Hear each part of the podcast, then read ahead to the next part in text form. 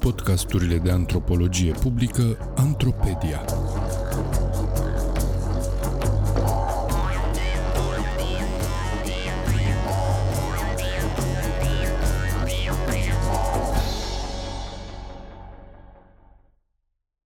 Forme de valoare, condiții de locuit și pământ în Bărăgan.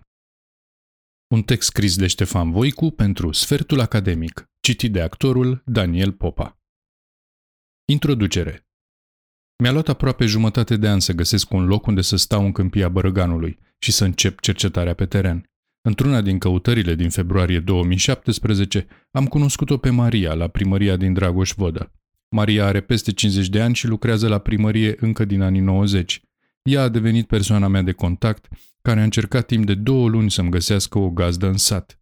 Dar această lungă așteptare m-a făcut să cred că nu vrea, de fapt, să mă ajute.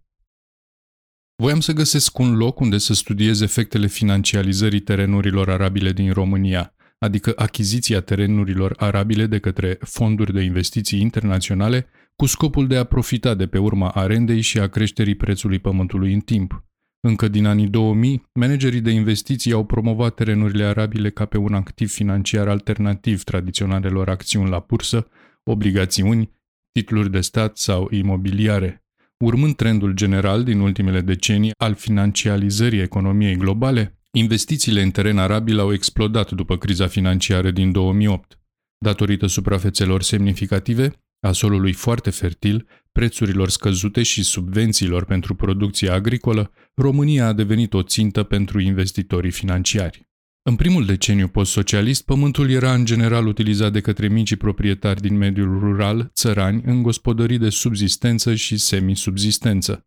Majoritatea refuzau să-și vândă terenurile, dar aceste gospodării erau departe de a fi fermele comerciale competitive la nivel internațional pe care și le-ar fi dorit Uniunea Europeană și Banca Mondială, instituțiile care contribuiau la finanțarea și planificarea dezvoltării României post-socialiste. Aceste instituții încurajau dezvoltarea pieței funciare, fiindcă ar fi dus la concentrarea și consolidarea în ferme mijlocii și mari a pământului împărțit în urma retrocedărilor post-socialiste în proprietăți care aveau în medie 1 sau 3 hectare, fragmentate în mai multe parcele de diferite mărimi. De la începutul anilor 2000, însă, vânzările de teren agricol în Bărăgan și în general în România au crescut într-un ritm neașteptat de rapid, iar motorul acestei creșteri au fost investițiile străine. Fermierii locali, care au adunat parcele mici în ferme mijlocii și mari, predominant în zonele de câmpie, s-au temut și încă se tem de această sete de pământ a străinilor. Cei mai mulți fermieri locali arendează terenul pe care îl cultivă de la micii proprietari iar intrarea cumpărătorilor străini pe piață deja a mărit prețul arendei și a pământului și a redus suprafețele pe care le pot arenda. Teama aceasta este prezentă și în rândul clientelei lor politice, populiști care susțin că înmulțirea proprietarilor de terenuri cu cetățenie străină va duce la pierderea integrității teritoriale și a suveranității statului național. Viziunea se îmbină cu discursuri tradiționaliste, care afirmă că acest fenomen va aduce la dispariția țăranului depozitarul culturii române. Dar chiar și cei care aderă la discursuri progresiste văd în dispariția țăranului pierderea suveranității alimentare și deci dependența totală de marile corporații din industria alimentară și retail pentru accesul la hrană. Însă, pentru micii proprietari, vulnerabilizați de colapsul economiei socialiste, creșterea prețului pământului a fost și o oportunitate, fiindcă le-a permis să compenseze anumite lipsuri financiare și să obțină ceva ce acum își doresc mai mult. Mi-a fost greu să găsesc o gazdă tocmai din cauza acestei forme de valoare la care locuitorii din mediul rural aspiră și care este atașată unui repertoriu de obiecte ce definesc condițiile de locuit. Condiții în aprilie, Maria m-a chemat la Dragoș Vodă pentru că îmi găsise o locuință, dar și oferta asta a picat. Până am ajuns în sat, proprietarii se răzgândiseră. Viceprimarul Paul s-a alăturat eforturilor Mariei în aceeași zi. Din cele trei oferte pe care le-a găsit, mi-a recomandat-o pe cea dintr-un sat alăturat din aceeași comună, singura care, spunea el, avea condiții. Am plecat nehotărât din Dragoș Vodă, gândindu-mă dacă ar fi bine să stau în satul comunei mai depopulat și localizat la o distanță mai mare de instituțiile administrative. Pe lângă faptul că aceste instituții dețin o mare parte din informațiile de care aș fi avut nevoie, ele sunt și unele dintre cele mai importante spații sociale la sate. Pe drum spre București, Maria m-a sunat să-mi spună că l-a convins pe tatăl ei să mă găzduiască. Mi-a zis că trebuie neapărat să stau la el pentru că are condiții foarte bune. O săptămână mai târziu, în ziua în care m-am stabilit în sat, m-a invitat la masă la ea acasă. Era bucuroasă că a reușit să-l convingă pe tatăl ei să îmi închirieze o cameră și și-a cerut scuze că a durat atât de mult căutarea. Mi-a zis că fiind foarte multă sărăcie în Bărăgan, e greu să găsești o casă cu condiții. Gail Kligman trecuse printr-o experiență similară în, în timpul cercetării de teren pe care o făcuse cu patru decenii în urmă în Maramureș. Ea își amintește cum gazda ei a repetat în continuu în prima săptămână că noi nu avem condiții pentru domni. Gazda i-a mărturisit că a ezitat să primească o americancă care cu siguranță se aștepta la mai mult decât un pat acoperit cu o saltea de paie, o lampă cu petrol, latrină în curte și apă încălzită pe un cuptor de lemne. Condițiile sunt de fapt un repertoriu mereu incomplet de obiecte mai mult sau mai puțin folositoare într-o gospodărie, un grup sanitar în interiorul casei cu closet, chiuvetă și duș sau și cadă, uneori și mașină de spălat, care să înlocuiască wc din fundul curții și vasul în care se spală atât rufele cât și oamenii. Geamurile termopan, parchetul laminat sau în bucătărie chiuveta și aragazul fac parte și ele din acest repertoriu de obiecte cu valoare, precum și alte electrocaznice și dispozitive electronice, frigider, ladă frigorifică, televizor, etc. Oamenii din Dragoș Vodă, ca și gazda lui Kligman, aveau impresia că venind de la oraș, mă așteptam ca o casă să aibă aceste condiții. În același timp, și ei se așteptau de la mine să identific ca persoane cu astfel de condiții. Așa cum argumentează Daniela Moisa și Vintilă Mihăilescu, casele făloase sau, ca în Occident, apărute în mediul rural post-socialist, sunt mai mult decât obiecte folositoare. Ele sunt un simbol al emancipării sociale a țăranului a transformării în domni, cum ar veni. Capacitatea de a reprezenta identitatea celor care le dețin într-o structură socială fac condițiile să fie o formă de valoare. În același timp, condițiile, ca formă de valoare, creează diferențe sociale. Pe de o parte sunt cei care le au, s-au emancipat, și cei care nu le au, însă și le doresc. Capacitatea de a reprezenta și puterea de a crea se determină reciproc. În zonele pe care Moisa și Mihailescu le-au studiat, această emancipare socială simbolizată de condițiile de locuit are la bază munca depusă în străinătate.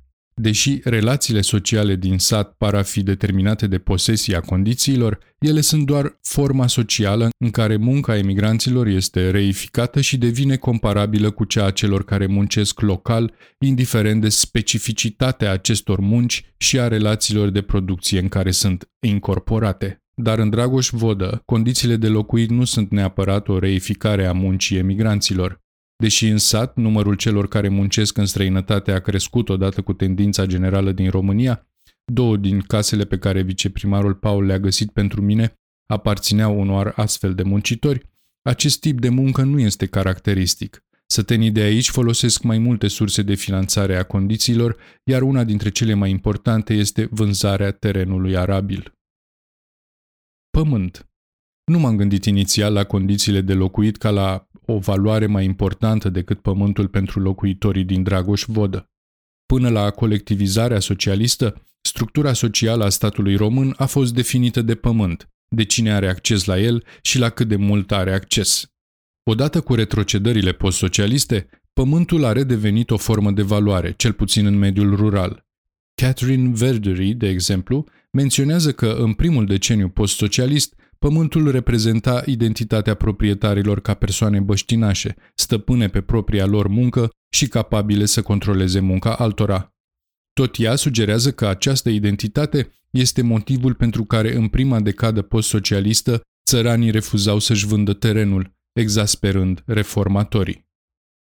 La începutul cercetării m-am concentrat exclusiv pe valoarea pământului, dar Maria nu prea avea chef să vorbească despre pământ. De fiecare dată când încercam să inițiez o discuție despre asta, îmi spunea că ea a vândut cea mai mare parte a pământului și că mai are puțin peste un hectar pe care îl arendează unui fermier. Credeam că evită să vorbească despre asta pentru că e un subiect sensibil. doar după ce m-a rugat să-i fac poze prin casă să-i arate soacrei îmbunătățirile pe care le-a făcut, am început să mă gândesc că poate condițiile sunt mai importante pentru ea decât pământul. Această ipoteză a devenit și mai clară când tot ea, dar și alți oameni din sat cu care am vorbit, mi-au spus că a vândut pământ ca să facă modificări la casă. Pentru tradiționaliști și progresiști, deși folosesc un limbaj diferit, vânzarea terenurilor arabile este o problemă pentru că micii proprietari renunță la apartenența locală pe care acestea o reprezintă și la însăși identitatea de țăran prin renunțarea la autonomia gospodăriei și a capacității de a subzista. Dar ei nu țin cont de faptul că pământul într-o gospodărie rurală e de mai multe tipuri. În Dragoș Vodă, în jurul casei, să tăniau grădina, unde sunt cultivate legume, ierburi aromatice, copaci fructiferi sau viță de vie, utilizate în alimentație. La marginea satului au terenuri, pe care le numesc ținte, unde cultivă porumb, grâu sau lucernă, utilizate pentru animalele din gospodărie. Aceste două categorii asigură subzistența gospodăriei. Terenurile pe care le arendează și le vând sunt cele din câmp. Terenurile din câmp le-au asigurat micilor proprietari pentru o scurtă perioadă unul dintre factorii de producție necesari pentru a produce un surplus pe care îl valorizau ca mărfuri în comerț și de care aveau nevoie pentru a se defini în raport cu celelalte gospodării țărănești. Liberalizările și privatizările post-socialiste însă au transformat pământul și într-o formă de valoare capitalistă. În acest context, pământul nu este o formă de valoare care reprezintă identitatea socială a proprietarului.